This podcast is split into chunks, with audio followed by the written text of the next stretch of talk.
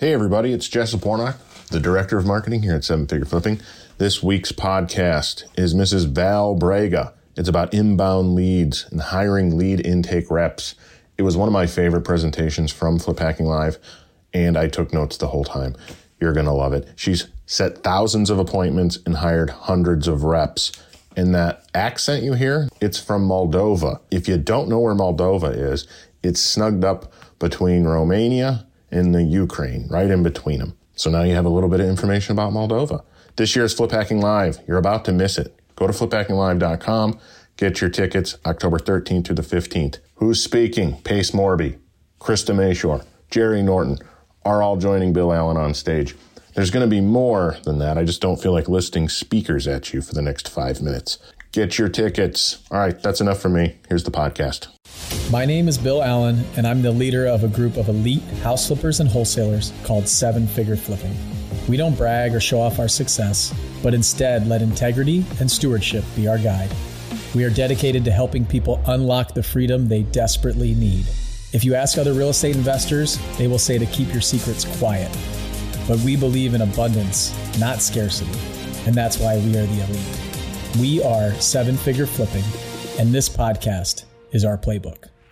Does anybody want to hear from somebody who set thousands of appointments for my company in the past?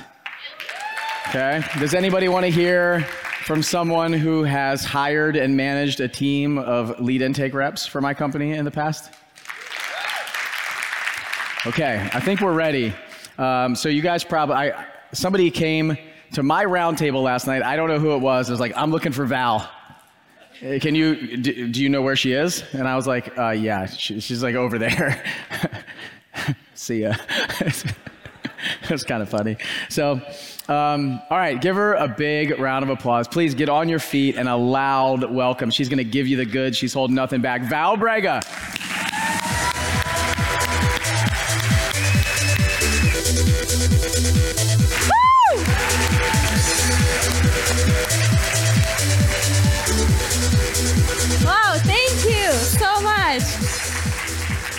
All right, is my presentation up? Not yet? Here it is. It's so awesome to be here, seeing all these people. I feel like home on this stage, and I love seeing all of you. And I root for your success, and I want to give you everything that I have, everything that I know, everything that I learned, right? So I thought about what, am I, what am I going to talk about today? I talked about sales strategies. I talked about so, so many things. And I don't know, do you have the same thing? Like, if you know something, you feel like everyone knows it? You know, it's like, what else can I teach you? You are entrepreneurs, you, you're successful. What else can I teach you? And then let me ask you this who has their lead intake team here? Anybody? Yeah, awesome. Okay. If you don't have it, make sure to go home, show them this presentation because I wish I knew this information when I started three years ago.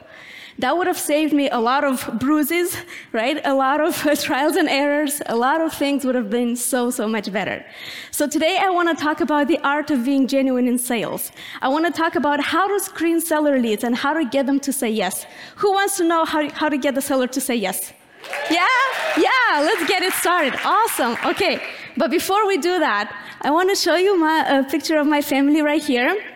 This is my husband, my daughter, and I know you guys know my story, but if you don't, uh, just really briefly, right? We came to the United States in 2018, and we only had $400 in our pocket. I know, typical, typical scenario, right? We were so stressed out, we had no idea where we were gonna stay. We didn't have a car, we didn't have a, a daycare. Our daughter was one year old at the time, right? I didn't have a job. Um, from the apartment complex where we lived, a walking distance was a Walmart. And I said, hey, we don't have a car, I can walk to Walmart, I'll work there. Inside the Walmart, there was a Subway. I can work at Subway. Across the street, there's a Target. Inside the Target, there's a Starbucks. There are four possible places where I can work, right? We're gonna be okay. I looked at my husband and I said, you know, we gotta make it work. No matter what, like, let's, let's grind, let's make it work, but we need to make it here, right? Otherwise, we go back to Moldova. And if you don't know, Moldova is the poorest country in Europe, in Eastern Europe. So it's like we, did, we definitely wanted something better for, for our daughter, for our family. And so, about a month since we were here in the States, um, I applied to this real estate job. And my goal was to apply to three jobs every single day. And I kept this tab open for real estate for probably a week. I was too afraid to apply to this job because I don't have experience in real estate. I know nothing about real estate. When I started out, I heard the word ballpark. I thought it was a park where people play ball. I was like, what does that have to do with real estate? Sheetrock, HVAC, forget it. I knew nothing about it, right? Wholesaling, what the hell is wholesaling? You know, so all that information. So I was like, I'm not applying to this job. But uh, I, it's like, ah, I'm just gonna, I mean, the worst thing that can happen is say no. They can say no, right? So when I applied to this job, I was selected, and I was so grateful to have this opportunity. I was holding on with both, these, both my hands, I was holding on to this job because, like, there was no tomorrow. And literally, there was no financial tomorrow if I didn't have a job, right? So I figured out, since I was the only one working, I needed to make 50 hours a week just to pay rent, food, and diapers for our daughter. If at the end of the month we still have a roof above our head, if we are not hungry, and if our daughter has diapers, that would have been success. Forget about putting money aside and buying a car. That would have been would have had to come from bonuses. You can imagine how hungry I was, right? How determined I was. It's like I'm gonna get those bonuses. I'm gonna, we're gonna be okay. I looked at my husband. We're gonna be okay. Before my husband applied for a job, before he found something, I'm gonna get those bonuses. So as I was preparing for this presentation, I got myself back in that time spot. I was like, what would you like to know? So um, about a month since I started this job, the other two people in the department were being let go. My manager at the time, he told me because they were let go because my numbers alone are much higher than their numbers combined. I didn't care about the numbers, right? I was holding on to this job. Like I didn't look at KPIs. I was like, I just knew I had to make appointments. I knew I had to get those bonuses. So on the one hand, I was really happy that you know I had uh, my work. My work is being rewarded. But at the same time, I'm alone in this department. I, di- I didn't know what ballpark was, right? I was still in training. What, this is a huge risk the company took. I still think it's a huge risk the company took on me. And um, looking back now, I think this was probably one of the best things that happened to my career because I was being put in that hot water, right? And I had to learn how to swim, I had to learn how to do something, uh, otherwise, I would lose this job. And um, I remember I made a lot of mistakes. I lost a couple of deals, but I learned. I was alone with thousands of leads, right? Thousands of leads. Um, and we had a script, it didn't work. I got a lot of pushback, a lot of people hung up on me. It's like something's not working. It's not, it's just not working. It needs to be tweaked. So throughout all my bruises, all these experiences, all of that, um, I'm, I'm talking now back to your leading people. I'm talking to myself three years ago. I'm talking to you as a business owner. You might not be aware of some of the things that your company, that your employees are making that could cost you a lot of deals. So today I want to talk about this. My goal is I want to show you the secret to screening leads based on their situation. Don't use the same script everywhere, right? We'll talk about this a little bit. How to make it personal, how to make it, how do you get them to say yes, right? We're to talk about mistakes you don't want your team to make. You'd be surprised how many mistakes, you may not even think they are mistakes, but they are.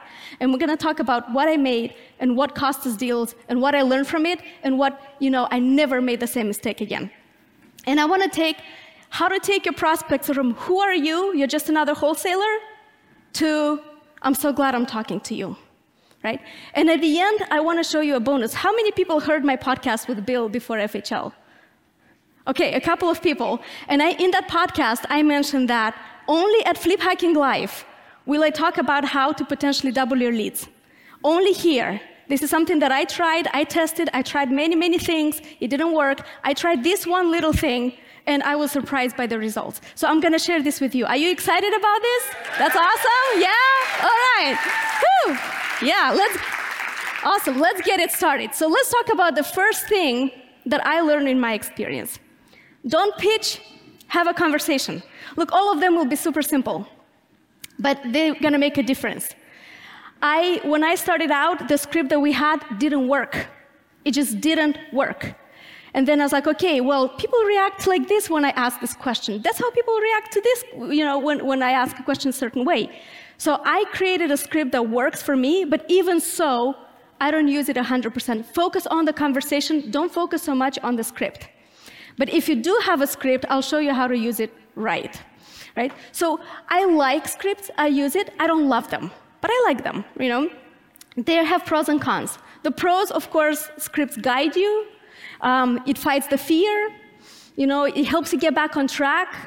Uh, you control the message, you are consistent, uh, you have confidence in the message. I mean, if you say the same thing 10 times a day, 20, 30 times a day, eventually you get confidence, right? The cons of that is that, yeah, you might sound robotic, but it removes thinking. That was a huge one for me. It removes thinking, it inhibits creativity. And in this job, how do you build rapport if you don't think, if, you don't be, if you're not creative? Right? Uh, the reps over rely on scripts, and there's a lack of flexibility. Right, so this is what it typically looks like. That's what I have. And see here, this is the basic conversation flow, and the word basic is very crucial. That's not my Bible, but, but it is a basic one. So let me walk you through a, a typical sales call, right? So introduction, the phone rings, ring, ring. I pick it up and I say, hey, thank you for calling Blackjack Real Estate. This is Val. How can I help you? Right? And then I get lead information. Okay, can I get the name of the, can I get your name and what's the address of the property you're thinking about selling? What's your email address? Right, get some information. And then we go into advance agreement. How many of you use advance agreement? How many of you, okay, how many of you don't use advance agreement? You don't know what that is. Okay, a couple of people. This is a huge difference. You gotta tell the seller in advance what, how the conversation is gonna go right? So I tell the seller something like, oh, let me tell you a little bit about us. So, you know, we do buy houses in the area. We would love to make you a cash offer. And we have a super simple process. Simple as one, two, three. One, I need to get some information from you. Then I'll connect you with the right person in our company to make you an offer. And then if you like the offer, we close on a date that works for you. See how simple that is? By the way, we don't have any commissions. We don't have any fees. Uh, we'll make it very easy, hassle free. How does that sound? Sounds good? Right? So people, I mean, who's going to say no, it doesn't sound good? Who's going to say no, that doesn't sound fair? Right? So uh, this, is what, uh, this is how it goes. And from here, once I get their agreement, I ask one question. I say, so tell me a little bit about the property. Is it vacant? Is it occupied by tenants? What, what's the situation with it? And depending on what they tell me, you see here, it kind of splits into three. If it's vacant, I'm going to ask one set of questions. If it's occupied by tenants, I'll ask a completely different set of questions. If it's occupied by the owner, I'm going to take the script in a completely different direction. And this is the mistake I made because I had one script applies to all, right? And it's not. It's just you get different different results. So let me give you an example. Let's say if the house is vacant, uh, I want to have a natural conversation. I say, okay, great. So how long has the house been vacant for? Okay, so they might say five years or a couple of years, or they might say something like a couple of months. In any of these cases, I'm just going to put a label. I'm going to make an assumption. I have no idea if this is right or wrong, but I'm going to make an assumption about the house. So let's say the house has been vacant for a couple of years. I say, okay, so um, I guess it probably needs some work. Am I right? I mean, it sounds like it might need some TLC. And they might say, I have no idea. They might say something like, yeah, you're right. Great. Then I take it in the next, next question, next natural question. Okay, so what do you think it needs? Right? that's how I ask about the condition. If they say something like, yeah, it, the house has been vacant, but um, it's in pretty good shape, it doesn't need anything, it's, we've kept it uh, very well, you know, and then I ask, okay, so I want to get the, I want to understand the pain, I want to understand the motivation. And I would say something like, okay, so how, how come it's been vacant for so long? I mean, it's probably costing you money just sitting there. You never thought about maybe renting it to someone? Is that not one of, one of the options you're looking at? right? I want them to tell me what the situation is. So here's the mistake that a lot of lead intake people make is they follow the script. Okay, how many bedrooms and bathrooms does the house have? What's the square footage? Now, look, don't get me wrong, this is all important information. You can find that on Zillow too. But when you find a, a side of pain, something of motivation, dig, dig in that direction, right? Dig deeper. Go there. Don't forget about pain. I mean, forget about number of bedrooms and bathrooms. Once you understand that, try to find out what's wrong with the house. If it has tenants, if the house is tenant, the motivation might be in the tenants. Why are they selling a rental property? Right? I get to that information before I even ask about number of bedrooms and bathrooms. But it has to be natural. It has to flow. So if, if it has tenants, I will ask them, like, okay, great, you know what? We love a property with tenants. We can actually buy that property and we can honor the lease if they pay on time, if they take good care of the house. If not, that's perfectly fine. We will uh, take care of everything the house needs and we'll put our own tenants in it. So tell me, um, if we were to keep your tenants, what can we expect from them? What, what are they like? Are they taking good care of your house? And they will tell me, sometimes they say, oh, yeah, they're perfect tenants. Uh, they, they don't need anything. In my mind, I'm like, okay, so that's not the motivation. I need to know what the motivation is. Why are they selling if they have perfect tenant? You know, why are they selling the house? But a lot of times they say, oh, you definitely want to put in other tenants. These people destroy the property. And I'm like, I'm sorry, tenants destroyed property? You know, this is mirroring, right? Um, one of the techniques we'll talk about this too, but it's like you want to use the words that they say and build a conversation around that. Forget the script, build a conversation. And why do we do this? Because, well, it's conversations make conversions. I can give you 10 versions of the same script. And one version is going to work well for some people, another version is going to work well for, you know, for other people. The magic sauce, the magic ingredient is not the script. A lot of people say, I just need to have a better script. It's not the script, it's the conversation. It's being human, it's being genuine, it's understanding the situation, it's actively listening. And by the way, if you want to have a copy of my script, it is in the resources. It should be there along with all the objections and how to handle the, those, right? So you do have access to it. But I want you to pay attention to the conversations. Okay, so that was number one that I learned.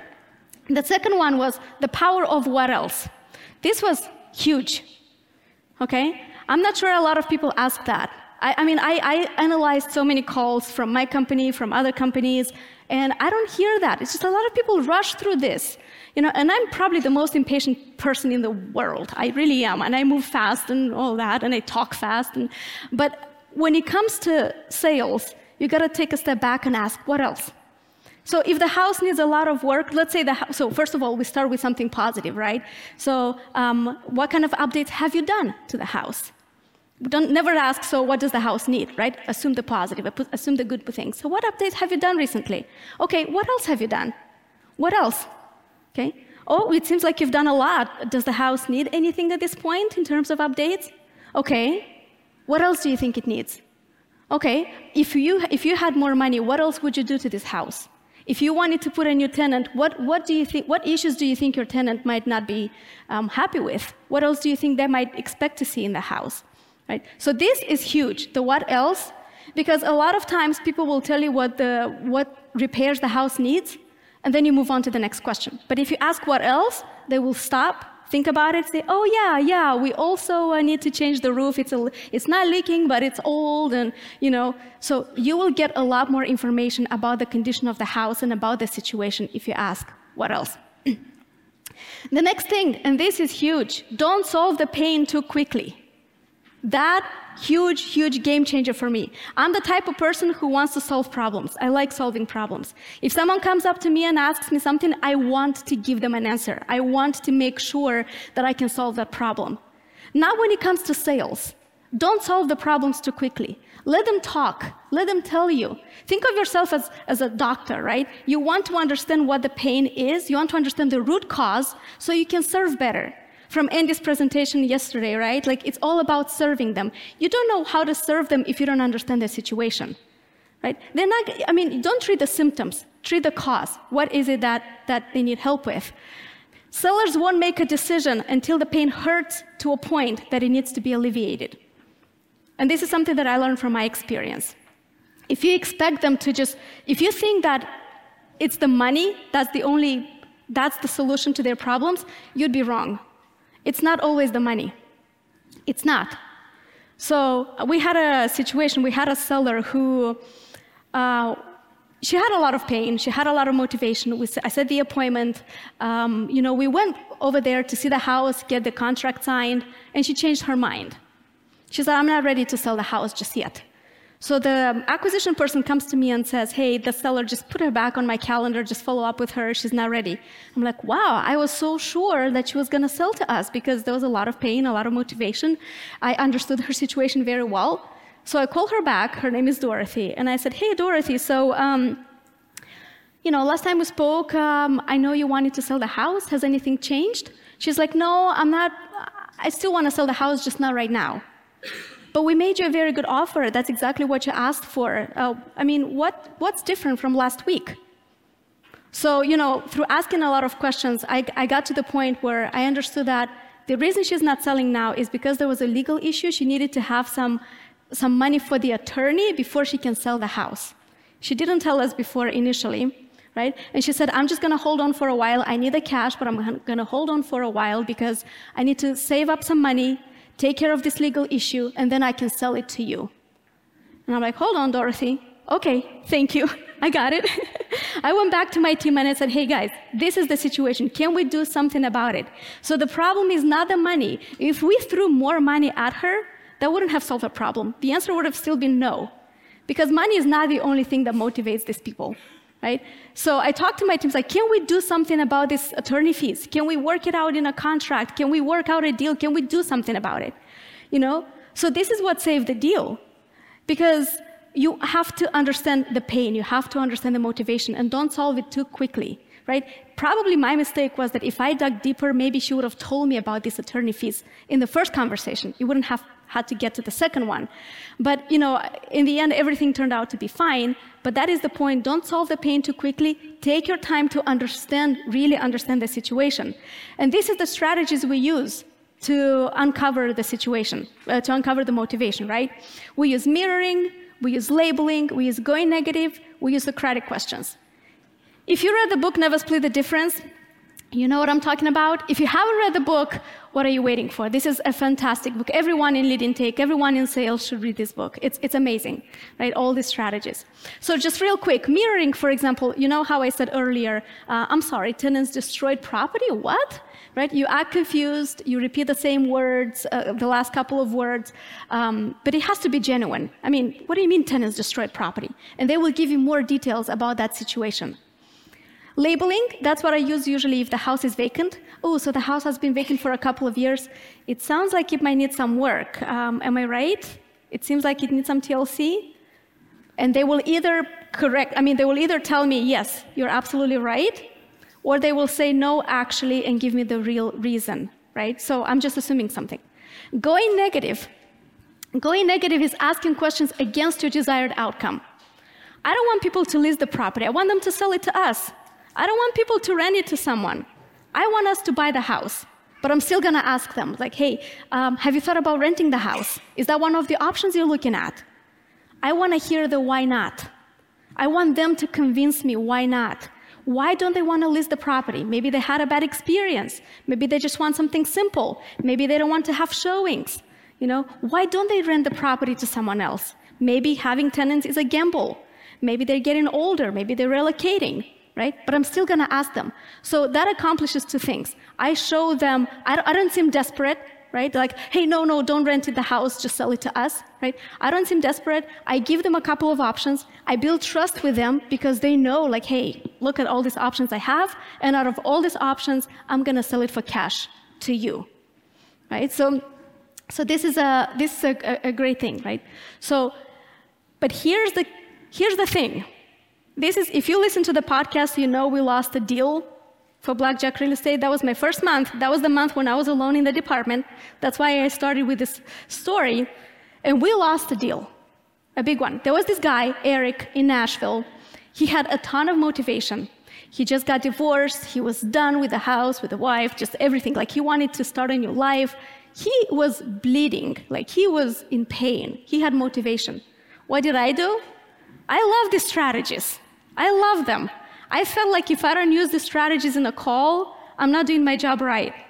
So I went negative and I said, hey, but the house is in Nashville. It's such a good area. Why don't you keep the house? It's going to appreciate in value in a few years.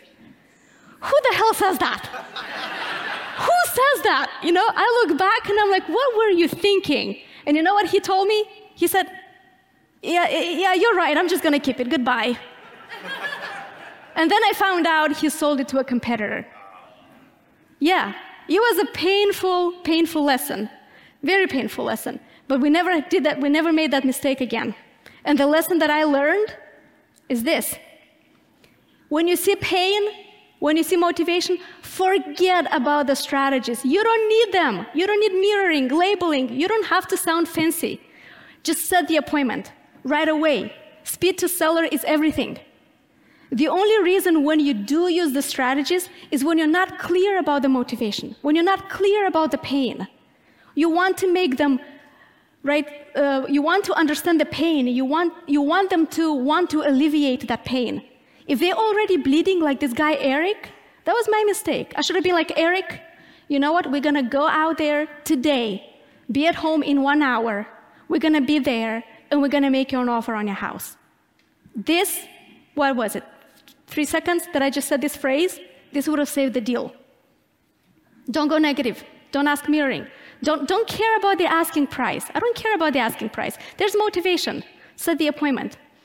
And so, to show that I learned from this mistake, we had probably one of the best deals we had.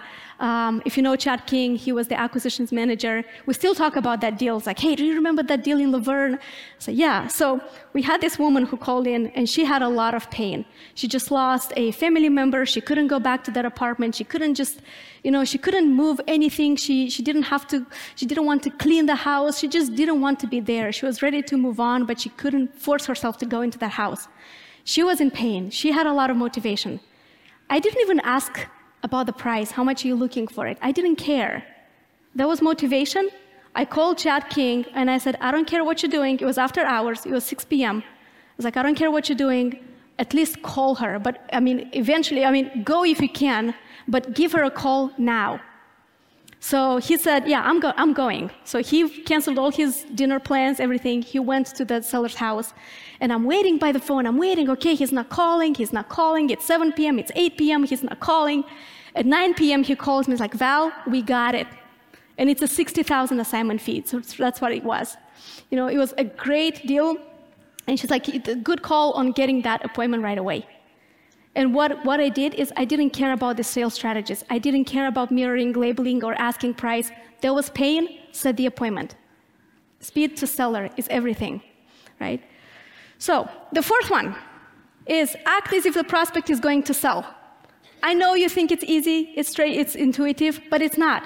In fact, every person, every call that I listen to, every single one, they all say this sorry, but we don't pay market value.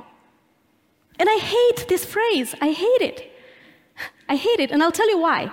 Because, and they sound, especially, they say it especially in the advance agreement. Like, so let me tell you a little bit about our company. So, you know, we're, we buy houses in the area, we pay cash for the houses, and because we're investors, I'm sorry, but we're not going to be at market value. But let me ask you some questions about the house. I mean, you know, that's kind of like you go into a store you want to buy something, and the shop assistant looks at you up and down and says, I'm sorry, but the prices are so high here, I don't think you can afford it. That's exactly what it sounds like, right? I mean, how does that make you feel if you go into a store and someone tells you, I'm sorry, but I mean, I had a situation once like that in my home country. You know, it's like they looked at me up and I was like, I'm sorry, all our prices are in euros.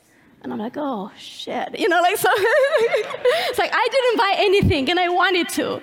So it's the exact same thing. That's not what defines you as an investor. The fact that you don't pay market value, that's not what defines you as an investor. Why sound apologetic? Why mention it?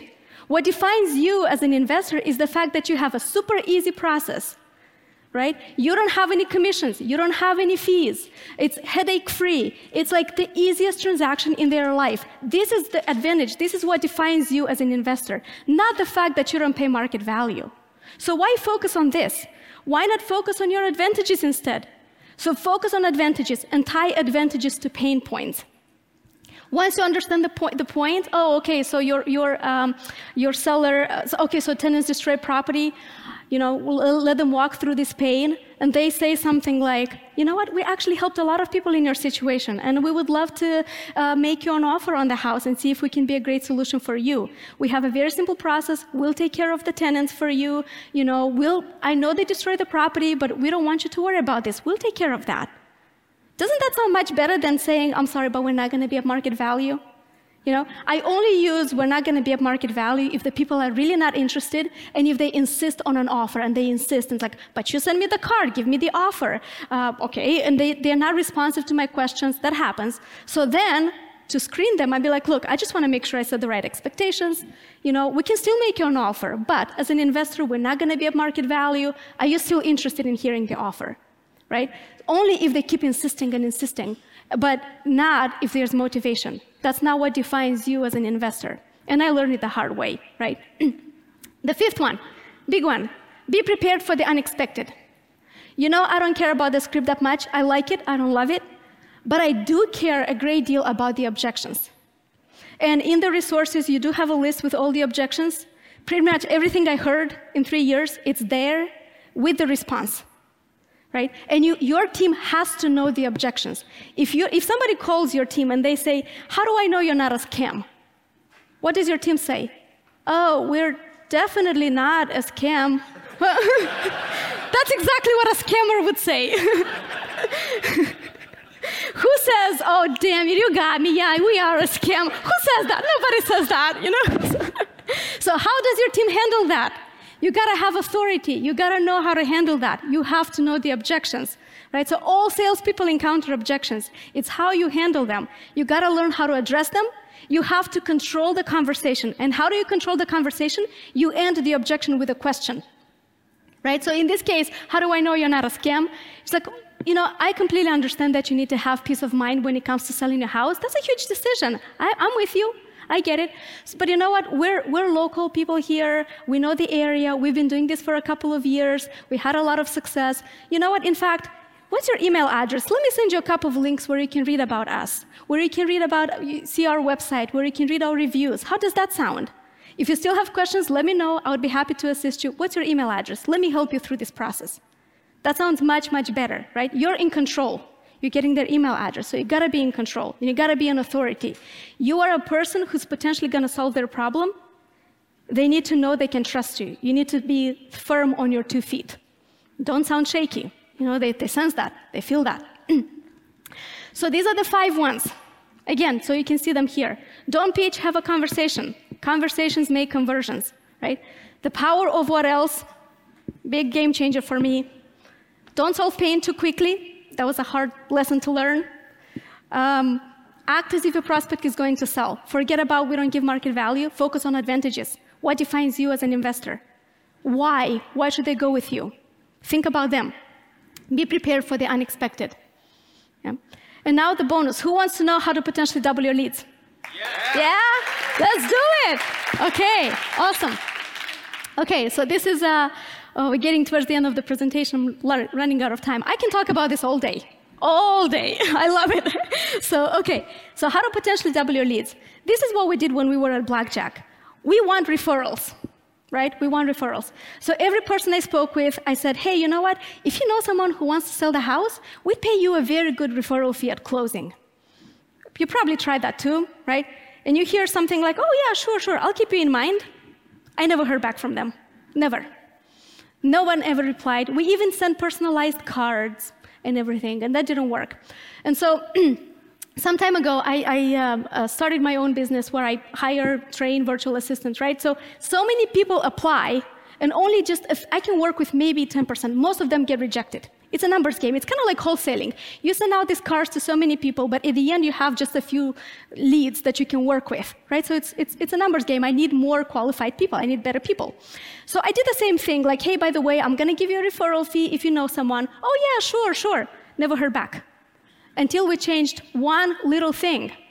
And that thing is, I send an email like, hey, by the way, if you know someone, we're going to give you a referral fee. This is the person we're looking for. You know, these are the criteria the person needs to have. And one question that changed it all, it's here. So, like, for example, in case we hired this person, we'll give you $100. What is your PayPal? That's it. What's your PayPal? We sent it to 460 people. In two hours, we had 50 responses, 50 new leads. In 24 hours, it was 260.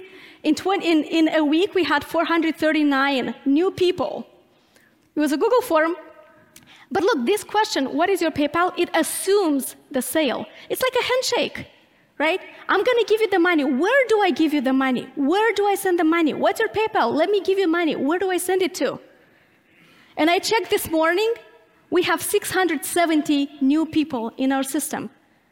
So in a couple of months, I'm going to send the same email not to 460 people, but 460 plus these ones, plus the new ones. So I would be very curious to see if it works for you. Like, what's your Venmo? We're going to give you a referral fee. What is your Venmo? Where do we send the money? You know, to us, it made a huge, huge difference. You can try it or not. It's totally up to you, you know. Um, but we're, I'm going to use this. I'm going to continue to use this. It worked for me. So yeah, that uh, hopefully it, it, does the same thing. So hopefully it works for you. And yeah, I know we're out of time, but this this was like you know how to be the art of being genuine in sales. I hope your team will get a lot out of this. Make sure to show them this presentation when you get back. And if you have any questions, you know where to find me. I'm an open book. I love talking about this. So yeah, thank you so much, guys. It's been a pleasure.